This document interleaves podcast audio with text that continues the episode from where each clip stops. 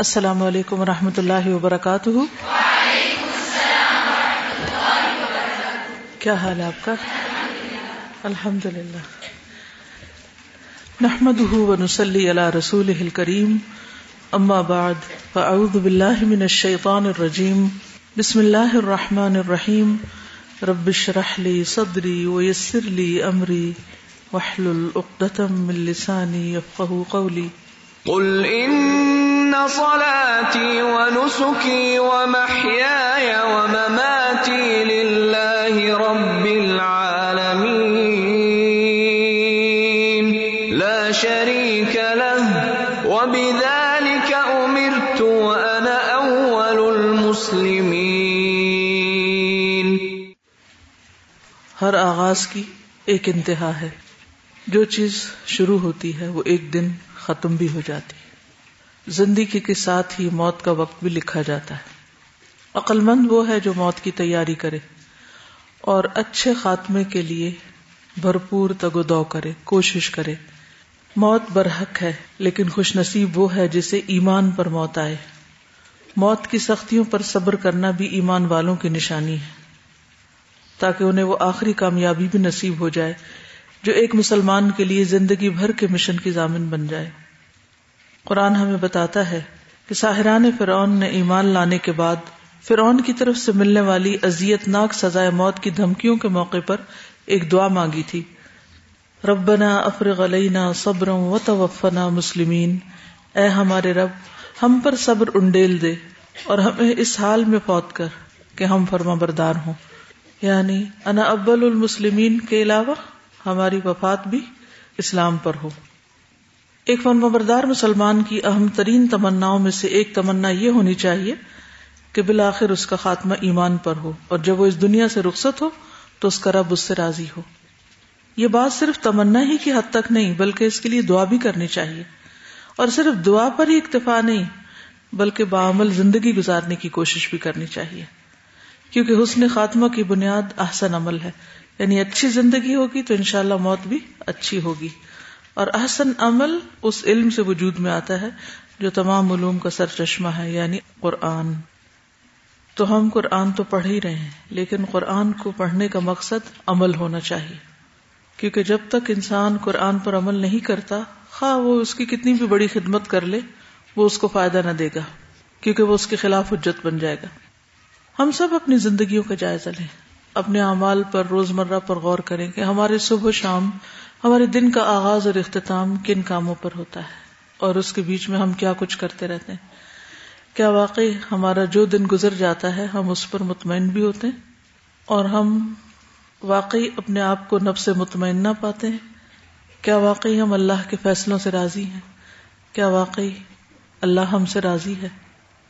ہماری کوششوں کا محور کیا ہے؟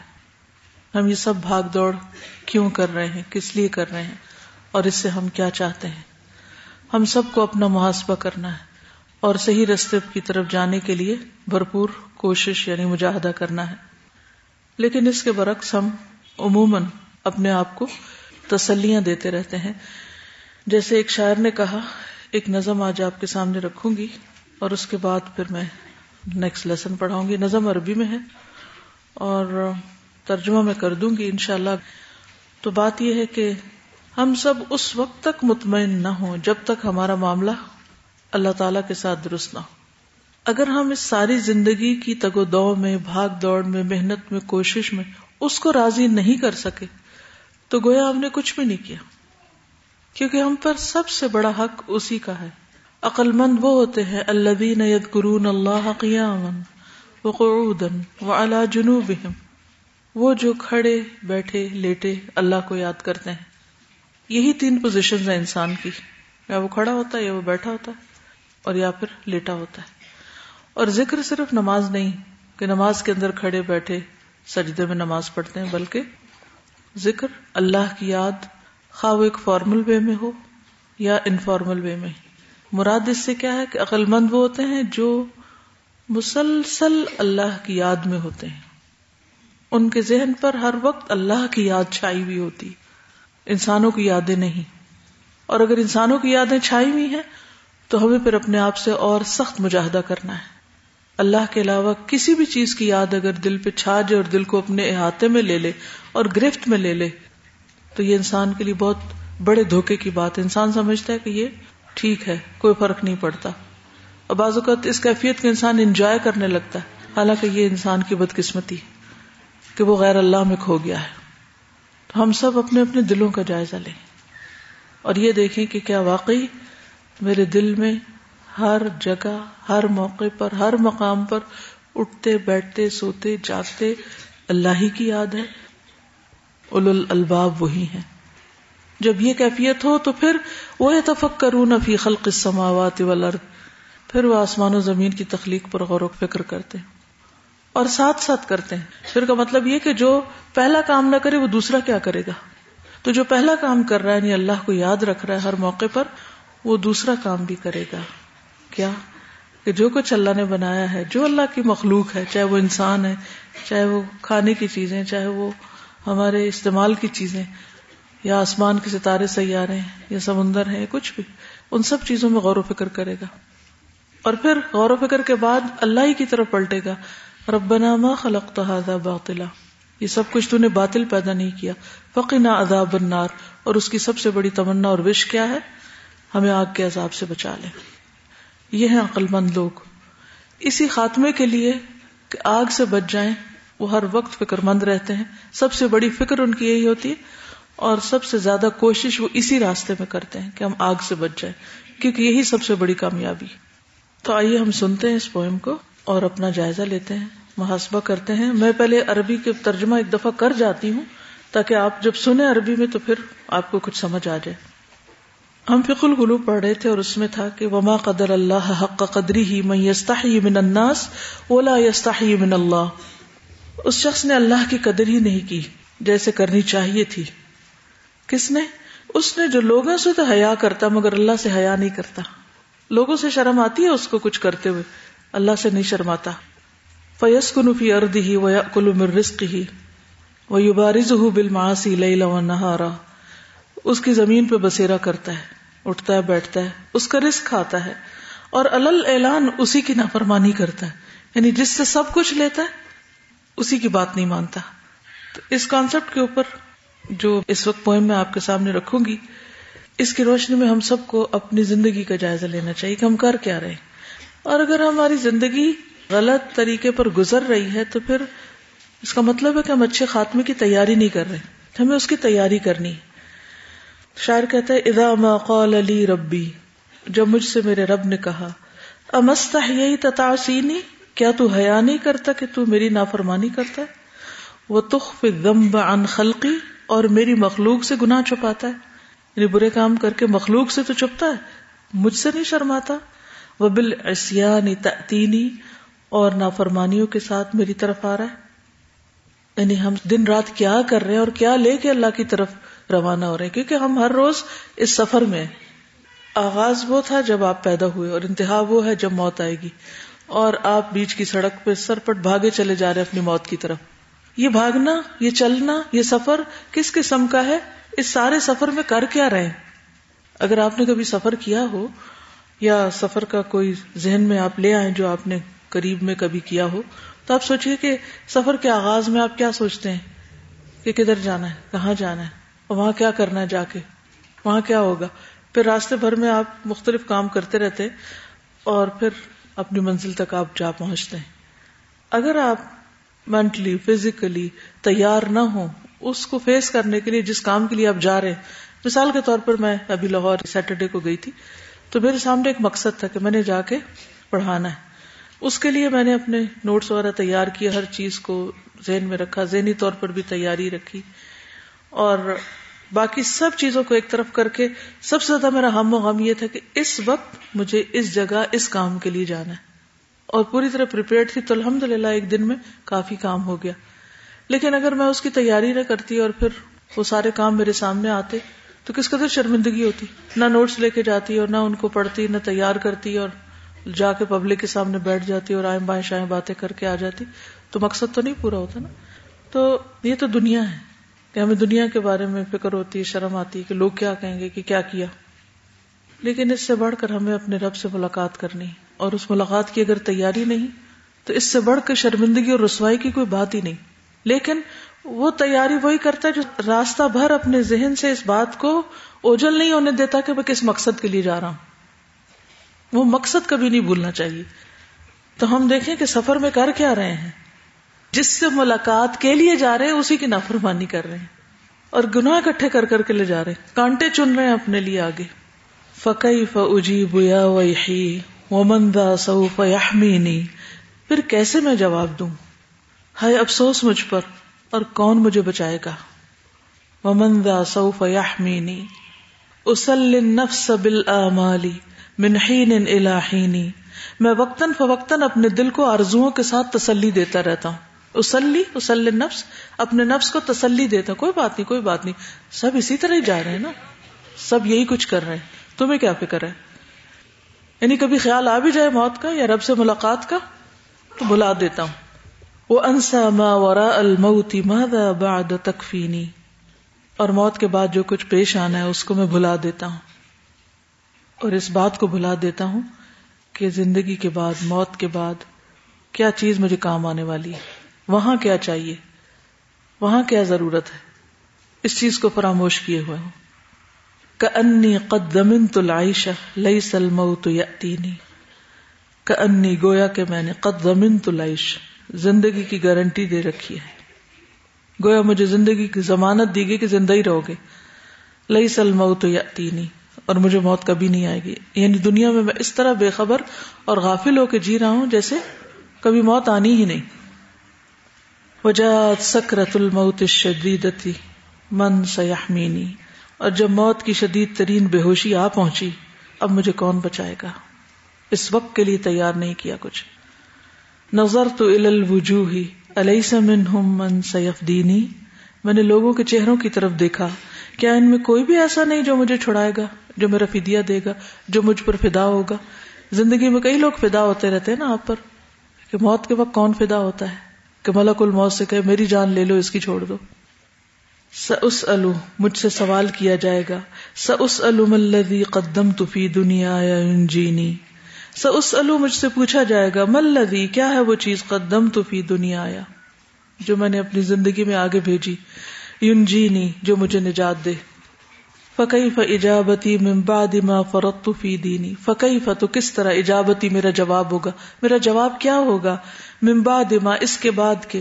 فرت میں نے کوتا کی فی دینی اپنے دین میں۔ دین کے معاملات میں کوتا کرنے کے بعد میرا جواب کیا ہوگا؟ وہ یا وہی ہے افسوس مجھ پر۔ علم اسما کلام اللہ یدعونی کیا میں نے اللہ کا کلام سنا نہیں جو مجھے اپنی طرف بلاتا تھا؟ علم اسما علم قد جاء افی قاف و یاسینی؟ علم اسما کیا میں نے سنا نہیں؟ اس کو، لما قد جاء جو آیا فی قاف، سورت قاف میں وہ یاسینی اور سورت یاسین میں، کیا میں نے وہ سنا نہ تھا؟ علم اسما اب یوم الحشر، یوم الجم والدینی کیا میں نے سنا نہیں تھا کہ یوم الحشر بھی ہے، یوم الجم بھی ہے یعنی قیامت کا دن، و دینی اور جزا و سزا کا دن؟ علم اسما منا دل موت یدعونی ینادینی، کیا میں نے موت کے منادی کو نہیں سنا جو مجھے پکارتا اور آواز دیتا ہے؟ فیا ربا عبد تائب من ذا سیؤویہ اے میرے رب، یہ تیری بارگاہ میں ایک توبہ کرنے والا بندہ ہے، کون ہے جو اسے پناہ دے؟ سوا رب غفور واسع للحق یہدینی، سوائے اس رب کے جس کی مغفرت بہت وسیع ہے، جو مجھے حق کی طرف ہدایت دیتا ہے اتئی تو الہی فرحمنی۔ میں تیری طرف حاضر ہوا ہوں، میں تیری طرف آ گیا ہوں، تو مجھ پر رحم فرما وہ ثقل فی موازینی، اور میرے موازین یعنی اعمال نامے کو بھاری کر دے، میرے میزانوں کو بھاری کر دے وقف فی جزائی انت ارجا میں جازینی اور میرا حساب ہلکا کر دے وقف فی جزائی انت ارجا میں جازینی تو ہی وہ بڑی ذات ہے جس سے امید کی جا سکتی ہے کہ وہ مجھے اس کی جزا دے گا۔ تو اللہ تعالیٰ سے امید بھی رکھنی چاہیے اور اللہ کا خوف بھی ہونا چاہیے اور سب سے بڑھ کر یہ کہ اس سے ملاقات کی تیاری کرنی چاہیے۔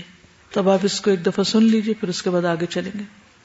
إذا ما قالني ربي أما استحييت تعصيني وتخفي الذنب عن خلقي وبالعصيان تأتيني فكيف أجيب يا ويحي ومن ذا سوف يحميني أسلي النفس بالآمال من حين إلى حين وأنسى ما وراء الموت ماذا بعد تكفيني كأني قد ضمنت العيش ليس الموت يأتيني وجاءت سكرة الموت الشديدة من سيحميني.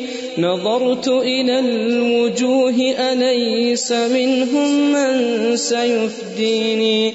سأسأل ما الذي قدمت في دنياي ينجيني؟ فكيف إجابتي من بعد ما فرطت؟ في ديني، ويا ويحي ألم أسمع كلام الله يدعوني؟ ألم أسمع لما قد جاء في قاف وياسين؟ ألم أسمع بيوم الحشر يوم الجمع والدين؟ ألم أسمع منادي الموت يدعوني يناديني فيا رباه عبد تائب من ذا سيأويني سوى رب غفور واسع للحق يهديني أتيت إليك فارحمني وثقل في موازيني وخفف في جزائي أنت أرجى من يجازيني. جب ہم سب جانتے ہیں کہ ہمارے لیے ملجا و ماوا اللہ ہی کی ذات ہے، تو پھر ہم اسی کے ذکر سے کیوں غافل ہیں؟ اسی کی یاد کو کیوں بھولے ہوئے ہیں؟ اس کی ملاقات کا شوق کیوں نہیں ہے؟ سب سے بڑا محسن، سب سے بڑا رب، جو میرے ظاہر اور باطن سب کو جانتا ہے۔ انسان سب انسانوں کو دھوکا دے سکتا ہے، اس کو نہیں دے سکتا۔ سب کے ساتھ غلط بیان نہیں کر سکتا، اس کے ساتھ نہیں کر سکتا۔ تو اس لیے کسی پر نہیں، اپنے اوپر احسان کرتے ہوئے، اپنا بھلا کرتے ہوئے اپنی خیر منائے کیونکہ ہم میں سے ہر ایک کو موت کا ذائقہ چکھنا ہے۔ موت کے مرحلے سے گزرنا ہے۔ اس لیے عقل مندی کا تقاضا یہی ہے کہ وہ کرے جو آخرت میں کام آنے والا ہے۔ اس میں سب سے پہلی چیز یہ ہے کہ خوف اور امید دونوں ساتھ ہوں۔ نہ تو انسان مایوس ہو جائے اور نہ اتنی امید لگا بیٹھے کہ کچھ کر کے نہ دے۔ یہ کیفیت ساری زندگی بھی ہونی چاہیے اور موت کے وقت بھی۔ موت کی بے چینیوں میں بھی مومن کو خوف اور امید کی درمیانی کیفیت میں رہنا چاہیے۔ یعنی اپنے گناہوں پر اللہ تعالیٰ کی سزا کا ڈر ہے تو ساتھ اپنے رب سے رحمت کی امید بھی رکھے۔ نبی صلی اللہ علیہ وسلم ایک نوجوان کے پاس تشریف لائے اور موت و حیات کی کشمکش میں تھا۔ آپ نے پوچھا کیسے ہو اس نے عرض کیا اللہ کے رسول صلی اللہ علیہ وسلم اللہ تعالیٰ سے رحمت کی امید بھی رکھتا ہوں اور اپنے گناہوں سے بھی ڈرتا ہوں۔ تو آپ نے فرمایا، ایسے موقع پر کسی بندے کے دل میں جب یہ دونوں چیزیں پیدا ہو جائیں، تو اللہ تعالیٰ اسے اس کی امید کے مطابق دیتا ہے۔ اور جس بات کا اسے ڈر ہو، اس سے اسے محفوظ کر لیتا ہے۔ تو اپنے دلوں کا جائزہ لیں کہ کیا واقعی خوف ہے اور ساتھ امید بھی ہے۔ برا بن عازب سے روایت ہے، ایک مرتبہ رسول اللہ صلی اللہ علیہ وسلم برا بن عازب سے فرمانے لگے کہ سوتے وقت باوضو اور دائیں پہلو پر لیٹتے ہوئے اس دعا کو پڑھا کرو اور فرمایا کہ اگر تم اسی حالت میں وفات پاگے تو تمہارا خاتمہ فطرت اسلام پر ہوگا۔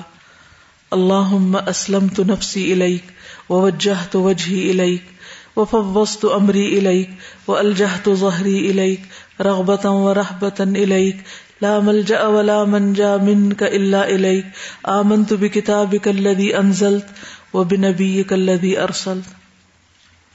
پھر یہاں محاسبے کی ضرورت ہے۔ کیا واقعی ہم رات کو سوتے وقت یہ پڑھتے ہیں؟ کیا یہ چند لفظ یاد کرنا ہمارے لیے بہت مشکل ہے؟ اے اللہ، میں نے اپنے نفس کو آپ کی سپردگی میں دے دیا اور اپنے چہرے کو آپ کی طرف کر لیا اور اپنے کام کو آپ کے سپرد کر دیا اور آپ سے ہی اپنا سہارا لیا۔ اس حالت میں کہ امید اور خوف آپ ہی سے ہیں، سوائے آپ کے نہ کوئی جائے پناہ ہے اور نہ کوئی جائے نجات۔ میں آپ کی کتاب پر ایمان لایا ہوں جو آپ نے اتاری ہے، اور آپ کے نبی پر ایمان لایا ہوں جن کو آپ نے بھیجا ہے۔ تو روانگی کی تیاری ہر دم رہے، اور پھر خاص طور پر جب انسان اپنے دن کا اختتام کر رہا ہو، نیند کی آغوش میں جا رہا ہو، تو اپنے آپ کو اللہ کے سپرد کرے، خود اپنے آپ کو اللہ کے حوالے کرے۔ وہ انا اول المسلمین کیونکہ کوئی پتہ نہیں کہ موت نیند میں ہی آ جائے، اور کبھی بھی آ جائے۔ کسی وقت کہیں بھی بیٹھے ہوئے کوئی بھی پکڑا جا سکتا ہے۔ اور یہ یاد رکھنا چاہیے کہ موت کی سختیاں ہیں۔ موت اتنا خوبصورت تجربہ نہیں ہے۔ اور انسان کے بہت سے غلط اعمال، غلط عادات، بہت سے غلط کام اس وقت چھٹ سکتے ہیں جب اس کو موت کی سختی یاد رہے۔ رسول اللہ صلی اللہ علیہ وسلم نے فرمایا، یقیناً موت کے لیے گھبراہٹ ہے۔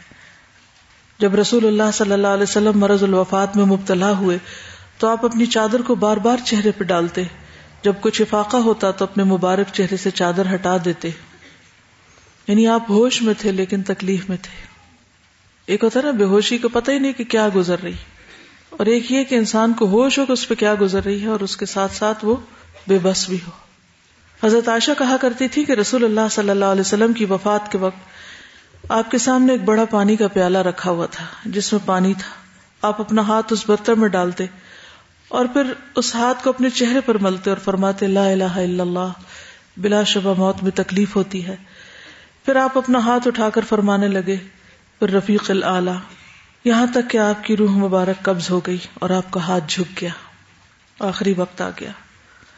حضرت عائشہ کہتی ہیں کہ رسول اللہ صلی اللہ علیہ وسلم کی موت کی شدت دیکھنے کے بعد اب میں کسی کی آسان موت پر رشک نہیں کرتی۔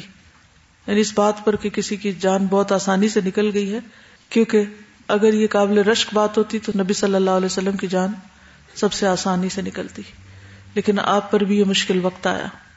رسول اللہ صلی اللہ علیہ وسلم نے فرمایا، اللہ تعالیٰ فرماتا ہے میں جو کام کرنا چاہتا ہوں، اس میں مجھے اتنا تردد نہیں ہوتا جتنا کہ مجھے اپنے مومن بندے کی جان نکالنے میں ہوتا ہے۔ وہ موت کو تکلیف کی وجہ سے پسند نہیں کرتا اور مجھے بھی اسے تکلیف دینا برا لگتا ہے۔ لیکن موت مومن کے لیے صفائی اور تہارت کا ذریعہ ہے۔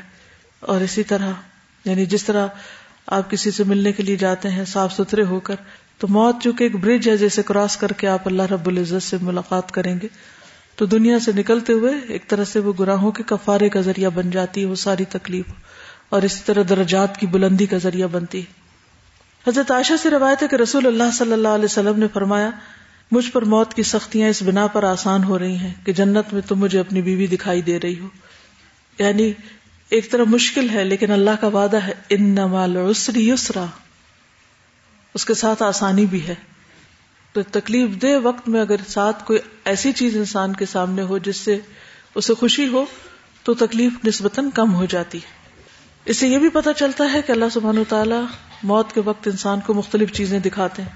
بعض لوگ باقاعدہ کسی سے گفتگو بھی کر رہے ہوتے ہیں، بات کر رہے ہوتے ہیں۔ بعض لوگ کہتے ہیں کہ گھر میں مہمان آئے ہوئے ان کے بیٹھنے کی جگہ بناؤ۔ تو اس کا مطلب ہے کہ انہیں کچھ نظر آ رہا ہوتا ہے۔ اس دنیا سے جب پردہ کرنے لگتا ہے انسان، تو دوسری دنیا کا پردہ ہٹنے لگتا ہے۔ ایک اور روایت میں آتا ہے کہ فرون نے اپنی بیوی کے دونوں ہاتھوں اور دونوں پاؤں کے لیے چار میکھیں گاڑی یعنی ہاتھ رکھ کے اس کے اوپر کیل گاڑا، دوسرے ہاتھ پہ، پاؤں پہ بھی وہ ہل نہ سکے، کچھ کر نہ سکے۔ اور جب اس کے کارندے، اس کے ساتھ ہی وہ فرونی اس سے جدا ہوتے، تو فرشتے اس پہ سایہ کر لیتے۔ تو اس بیوی نے کہا، اے میرے رب، اپنے پاس میرے لیے جنت میں گھر بنا دے اور مجھے فرعون اور اس کے عمل سے نجات دے۔ اور مجھے ظالم لوگوں سے بھی چھٹکارا نصیب فرما۔ تو ان کے لیے اس وقت جنت کا گھر ظاہر کر دیا گیا کہ یہ تمہارا گھر ہوگا۔ تو اسے یہ پتا چلتا ہے کہ بعض اوقات ہم دیکھتے ہیں کہ کسی شخص کو اذیت دے دے کے مارا گیا یا کسی کو دنیا میں بہت تکلیف آئی اور تکلیف سے وہ فوت ہوا۔ لیکن ہمیں نہیں معلوم کہ اس کا رب اس کے ساتھ کیا معاملہ کر رہا ہے۔ تو رب کے بارے میں اچھا گمان رکھنا چاہیے۔ اوپر والوں کو بھی اور مرنے والے کو بھی۔ نبی صلی اللہ علیہ وسلم نے فرمایا، بندے مومن کے لیے جب دنیا سے رخصت ہونے اور سفر آخرت پہ روانہ ہونے کا وقت قریب ہوتا ہے، تو اس کی طرف آسمان سے روشن چہرے والے فرشتے آتے ہیں۔ گویا کہ ان کے چہرے سورج کی طرح ہوں۔ ان کے پاس جنت کا کفر اور جنت کی حنوت ہوتی ہے۔ تحد نگاہ وہ بیٹھ جاتے ہیں۔ پھر ملک الموت آ کر سرہانے بیٹھ جاتا ہے۔ کہتا ہے، اے پاک نفس، اللہ کی مغفرت اور خوشنودی کی طرف چلو۔ وہ لینے آتا ہے۔ چنانچہ اس کی روح اس طرح بہ کے نکل جاتی جیسے مشکیزے کے منہ سے پانی کا قطرہ بہ جاتا ہے۔ یعنی اس آخری وقت سے پہلے جو تکلیفیں ہوتی ہیں گزر جاتی ہیں، لیکن این جب وہ وقت آتا ہے تو سہولت کے ساتھ روح نکل جاتی ہے اور اپنے رب کے حضور چلی جاتی ہے۔ مومن کا جان نکلتے وقت اللہ کی تعریف کرنا نبی صلی اللہ علیہ وسلم نے فرمایا، یقیناً مومن کے ہر حال میں خیر ہے۔ اس کی روح جب اس کے دونوں پہلوؤں سے نکلتی ہے تو وہ اللہ کی تعریف کر رہا ہوتا ہے۔ یعنی اس حال میں بھی رب سے راضی ہوتا ہے، اس تکلیف میں بھی۔ پھر یہ کہ انسان کو آسان موت کے لیے دعا کرنی چاہیے، اور اس کے لیے مختلف دعائیں انسان مانگ سکتا ہے۔ رحمت کی دعائیں خاص طور پر، یا حیو یا قیوم برحمت کا استغیث۔ ایک اور دعا بھی آتی ہے، اگرچہ اس کی صنعت میں کچھ ذوف ہے، لیکن دعا کے الفاظ درست ہیں، مانگی جا سکتی ہے۔ اور وہ ہے اللہ آئنی اللہ غمرات الموت و سکرات الموت۔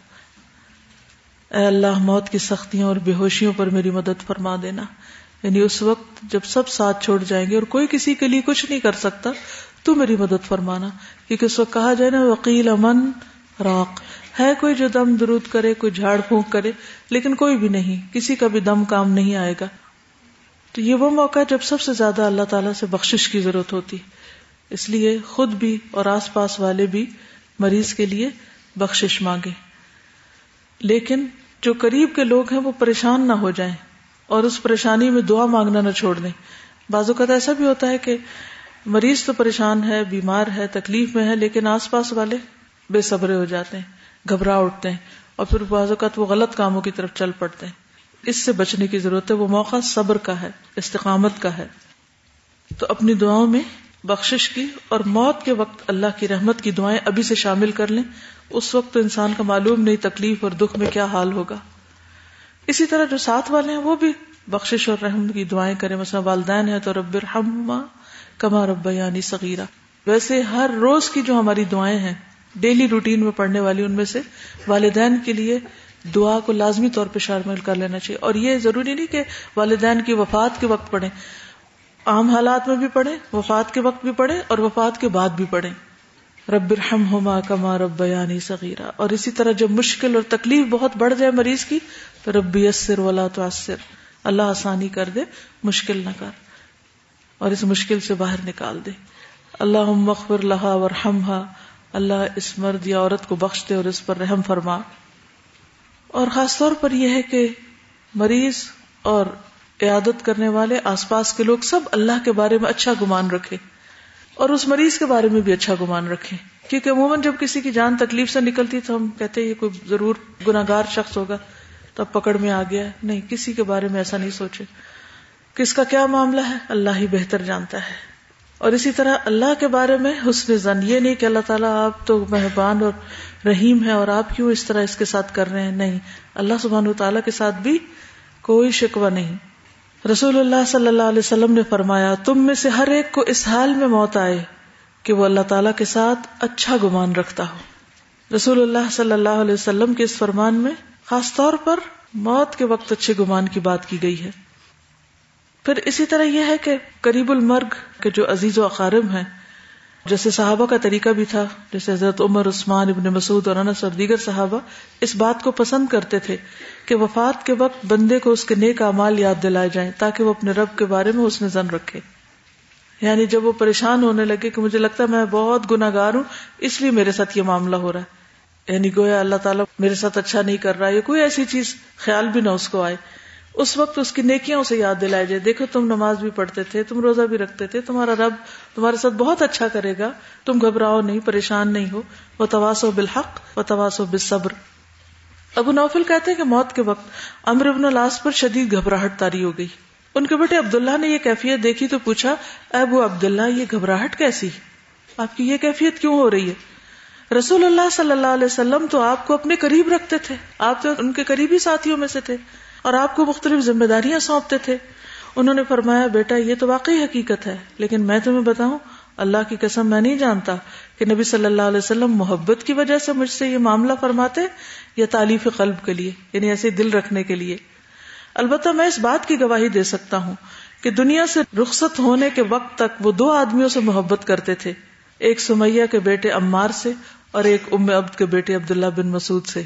یعنی ان کے بارے میں تو میں یقین سے کہہ سکتا ہوں کہ ان سے محبت تھی، لیکن اپنے بارے میں نہیں کہہ سکتا کہ محبت تھی یا دل جوئی تھی۔ یہ حدیث بیان کر کے انہوں نے اپنے ہاتھ اپنی ٹھوڑی کے نیچے رکھے اور کہنے لگے، اے اللہ، تو نے ہمیں حکم دیا، ہم نے اسے چھوڑ دیا، تو نے ہمیں منع کیا اور ہم وہ کام کرتے رہے۔ اور تیری مغفرت کے علاوہ کوئی چیز ہمارا احاطہ نہیں کر سکتی۔ تیری بخشش کے علاوہ کوئی چیز ہمیں نہیں سنبھال سکتی۔ آخر دم تک پھر وہ یہی کلمات کہتے رہے، یہاں تک کہ فوت ہو گئے۔ یہ ان کا حسن زن تھا کہ اللہ تعالیٰ تیری رحمت ہی اس وقت کام آئے گی اور توحید پر فوت ہوئے۔ پھر اسی طرح یہ ہے کہ موت اگرچہ مشکل مرحلہ ہے، لیکن اللہ سے ملاقات کا ذریعہ ہے۔ اس لیے مومن موت کا ذکر آتے ہی، موت کا تذکرہ ہوتے ہی فوراً کیا سوچے کہ اچھا کوئی نہیں ایک مشکل مرحلہ ہے نا، اس کے بعد اللہ سے ملاقات ہوگی۔ تو اللہ تعالیٰ اس ملاقات کو اچھا کر دے۔ رسول اللہ صلی اللہ علیہ وسلم نے فرمایا، جو شخص اللہ سے ملنے کو محبوب رکھتا ہے، اللہ تعالیٰ بھی اس سے ملنے کو محبوب رکھتا ہے۔ اور جو اللہ سے ملنا نہیں چاہتا، اللہ تعالیٰ بھی اس سے نہیں ملنا چاہتا۔ حضرت عائشہ یا کسی اور زوجہ نے کہا، مرنا تو ہم پسند نہیں کرتے۔ فرمایا، اللہ کے ملنے سے موت مراد نہیں ہے۔ بلکہ بات یہ کہ مومن آدمی کو جب موت آتی ہے، تو اسے اللہ کی خوشنودی اور اس کے ہاں اس کی عزت کی خوشخبری دی جاتی ہے۔ یعنی موت کے وقت اس کو اچھی چیز نظر آنے لگتی۔ اس وقت مومن کو کوئی چیز اس سے زیادہ عزیز نہیں ہوتی جو اس سے آگے یعنی اللہ کی ملاقات اور جنت کا حصول وغیرہ۔ اس لیے وہ اللہ سے ملاقات کا خواہش مند ہو جاتا ہے کیونکہ اسے نظر آ جاتا ہے کہ میرا انجام اچھا ہے۔ اور اللہ بھی اس کی ملاقات کو پسند کرتا ہے۔ اور جب کافر کی موت کا وقت آتا ہے تو اسے اللہ کے عذاب اور اس کی سزا کی بشارت دی جاتی۔ اس وقت کوئی چیز اس کے دل میں اس سے زیادہ ناگوار نہیں ہوتی جو اس کے آگے ہوتی ہے۔ وہ اللہ سے ملنے کو ناپسند کرنے لگتا ہے، بس اللہ بھی اس کو ملنے کو ناپسند کرتا ہے۔ ہمیں اللہ سے بھاگنا نہیں چاہیے۔ غلطی بھی ہو جائے، گناہ بھی ہو جائے، بھول ہو جائے، سستی ہو جائے پلٹ آنا چاہیے، فوراً پلٹنا چاہیے۔ اور اس پلٹنے میں بھی دیر نہیں کرنی چاہیے۔ کہ اچھا دیکھیں گے، پھر بوڑھے ہو کر یا حج کر کے یا کسی اور موقع پر۔ نہیں، فوراً۔ کوئی غلطی یاد آئے، ساتھ کے ساتھ پلٹتے آئے ایک اور حدیث میں آتا ہے جب آنکھیں پھٹ جائیں اور سینے میں سانس رکنے لگے، کیونکہ آہستہ آہستہ آہستہ سارے بدن سے نکل کر سینے میں آ جاتی ہے، پھر یہاں سے اکٹھی ہو کے ایک دم باہر نکل جاتی اور مایا کہ جب سانس اکھڑنے لگے، رونگٹے کھڑے ہو جائیں، انگلیاں اکڑ جائیں، کیونکہ ٹھنڈی ہو جاتی ہے نا، جب اس میں کچھ نہیں رہتا تو بالکل کولڈ ہو جاتی ہیں۔ بس اس موقع پر جو اللہ سے ملاقات کرنے کو پسند کرے، اللہ بھی اس سے ملاقات کو پسند کرتا ہے۔ اور جو اللہ سے ملاقات کو ناپسند کرے، اللہ تعالیٰ بھی اس سے ملنا نہیں چاہتا۔ تو یہ موقع مومن کے لیے خوشی کا بن جاتا ہے، اگرچہ وہ تکلیف میں ہوتا ہے، لیکن کافر کے لیے سخت غم اور رنج کا۔ یہ عبداللہ بن عمر کی ایک حدیث یہاں لکھی ہوئی ہے کہ رسول اللہ صلی اللہ علیہ وسلم فرمایا کہ موت مومن کے لیے تحفہ، یہ ضعیف حدیث ہے بحقی کی تو اس کو مارک کر لیجیے موت کے وقت اور کیا کرنا چاہیے؟ کلمہ طیبہ کی تلقین۔ آپ کو معلوم ہے کہ انسان جب پیدا ہوتا ہے، سب سے پہلے اس کا دل دھڑکتا ہے۔ دل کے دھڑکنے کا مطلب یہ ہے کہ انسان کے سینسز کام کرنے لگے۔ وہ جس بھی اسٹیج پر ہے۔ لہذا جب اس کے کان بن جاتے ہیں تو پھر کہتے ہیں سب سے پہلے کان سننے لگتے ہیں۔ یعنی دیکھنے سے بھی پہلے یا بولنے سے پہلے۔ یا اور چیزوں سے پہلے کان سننے لگتے اسی طرح انسان کے آخر تک جو فیکلٹی کام کرتی رہتی ہے، وہ کان ہوتے ہیں اور آخر میں پھر دل ختم ہو جاتا ہے۔ یعنی انسان بول نہیں سکتا، دیکھ نہیں سکتا، لیکن کان سن رہے ہوتے ہیں۔ تو اس لیے اس کے پاس لا الہ الا اللہ پڑھتے رہنا چاہیے تاکہ وہ دل میں ہی دوہرا لے۔ اگر زبان نہیں بھی اس کی کام کر رہی، تو دل میں پڑھ لے۔ اللہ تو جانتا نا اس کے دل میں اس وقت کیا ہے۔ اور آخری چیز دل بند ہو جاتا ہے تو پھر موت واقع ہو جاتی ہے۔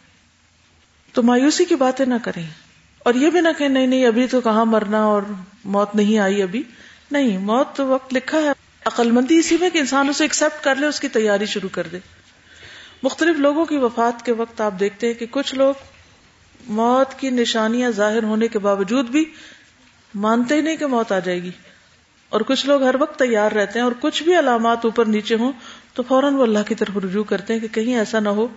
کسی حال میں موت آ جائے اور ہم تیار ہی نہ ہو دیکھیے، اگر کسی کی موت کا وقت قریب ہے یا آپ دیکھ رہے ہیں اور آپ کو سمجھ نہیں آ رہی، تو بھی لا الہ الا اللہ پڑھنا شروع کر دیں۔ کیونکہ کلمہ پڑھا ضائع تھوڑی جائے گا۔ اور اگر وہ بچ گیا تو کوئی بات نہیں، وہ خود پڑھتا رہے گا بعد میں۔ اور اگر فوت ہو گیا تو آپ کو یہ حسرت تو نہیں ہوگی کہ وہ لا الہ الا اللہ سنے پڑے بغیر ہی فوت ہو گیا۔ تو بہت سے لوگ اس حقیقت کو ایکسپٹ نہیں کرتے، اس لیے لا الہ الا اللہ پڑھتے ہی نہیں ہے کہ کوئی مائنڈ نہ کرے کہ اچھا تم ہمیں مارنے لگے ہو۔ حدیث میں آتا ہے جب تم کسی مریض یا مرنے والے کے پاس ہو تو صرف اچھی بات کہو، کیونکہ فرشتے تمہاری بات پر آمین کہتے ہیں۔ سب سے اچھی بات کون سی؟ کلمہ طیبہ۔ نبی صلی اللہ علیہ وسلم نے فرمایا، جب بھی بندہ خالص ہو کر لا الہ الا اللہ کہتا ہے تو آسمان کے دروازے کھول دیے جاتے یہاں تک کہ وہ عرش تک پہنچ جاتا ہے۔ یعنی وہ کلمہ، جب تک کبیرہ گناہوں سے بچتا رہے۔ یعنی اگر آپ کبیرہ گناہوں سے بچے ہوئے ہیں اور اللہ کا ذکر کرتے ہیں، تو آپ کا یہ ذکر فوراً رب تک پہنچتا ہے۔ اتنی قبولیت ہے اس کی۔ عمر بن خطاب رضی اللہ عنہ طلحہ رضی اللہ عنہ سے پوچھا، کیا بات ہے؟ رسول اللہ صلی اللہ علیہ وسلم کی وفات کے بعد سے آپ پرا گندا حال اور غبار آلود رہنے لگے ہیں۔ یعنی جب سے آپ فوت ہوئے ہیں، آپ ٹھیک نہیں رہتے۔ انہوں نے کہا، میں نے رسول اللہ صلی اللہ علیہ وسلم کو یہ فرماتے ہوئے سنا ہے کہ میں ایک ایسا کلمہ جانتا ہوں کہ اگر کوئی شخص نزا کی حالت میں وہ کلمہ کہہ لے تو اس کے لیے روح نکلنے میں سہولت پیدا ہو جائے اور قیامت کے دن اس کے لیے باعث نور ہو۔ مجھے افسوس ہے کہ میں رسول اللہ صلی اللہ علیہ وسلم سے اس کلمے کے بارے میں پوچھ نہیں سکا۔ یعنی اس چیز کا غم تھا انہیں۔ اور خود نبی صلی اللہ علیہ وسلم نے بھی نہیں بتایا۔ میں اس وجہ سے پریشان ہوں۔ عمر رضی اللہ عنہ نے فرمایا کہ میں وہ کلمہ جانتا ہوں۔ میں وہ کلمہ جانتا ہوں۔ طلحہ نے الحمد للہ کہہ کے پوچھا، وہ کیا کلمہ ہے؟ فرمایا، وہی کلمہ جو نبی صلی اللہ علیہ وسلم نے اپنے چچا کے سامنے پیش کیا۔ یعنی لا الہ الا اللہ، طلحہ کہنے لگے، آپ نے سچ فرمایا۔ اس سے کیا بات پتہ چلتی؟ اس سے طلحہ کا کون سا عمل ہمارے لیے ایک رہنما عمل ہے؟ پریشانی اور فکر کی بات کون سی؟ علم سے محرومی۔ اور اس علم سے محرومی جو حقیقی علم ہے جو اصل میں ہمارے کام آنے والا ہے۔ ساری دنیا کی کتابیں بھی آپ پڑھ ڈالیں اور بہت فٹ زندگی بسر کریں اور بہت خوشحال زندگی بسر کریں۔ لیکن مرتے وقت آپ کو یہ نہ پتا ہو کہ اس وقت کیا چیز فائدہ دے گی اور اس کے بعد کیا فائدہ دے گی۔ تو کیا ساری دنیا کا علم اس کے برابر ہے؟ کہتے ہیں نا کہ اگر سارا کچھ ایک طرف رکھ دیا جائے اور دوسری طرف لا لا اللہ تو بھاری ہو جائے۔ یہ ہے اس کا معنی۔ سارا علم ایک طرف اور لا الہ الا اللہ کا علم اور عمل کے وقت اس کا یاد رہنا، یہ ہے اصل قیمتی اور وزنی ترین چیز جو کسی انسان کے پاس ہے۔ اور یہ بہت بڑی دولت ہے۔ اگر کسی کے پاس کچھ بھی نہیں لیکن لا الہ الا اللہ ہے، تو سب سے زیادہ خوش قسمت ترین انسان ہے۔ اور اگر کسی کے پاس قانون کے خزانے بھی ہیں اور لا الہ الا اللہ نہیں پڑھنی آتی اس کو، تو بدقسمت ترین انسان ہے۔ اس سے بڑی بدقسمتی ہے ہی کوئی نہیں کسی کی۔ اس لیے کتنا ضروری ہے کہ اس علم کو عام کیا جائے۔ فعلم انہ لا الہ الا ہو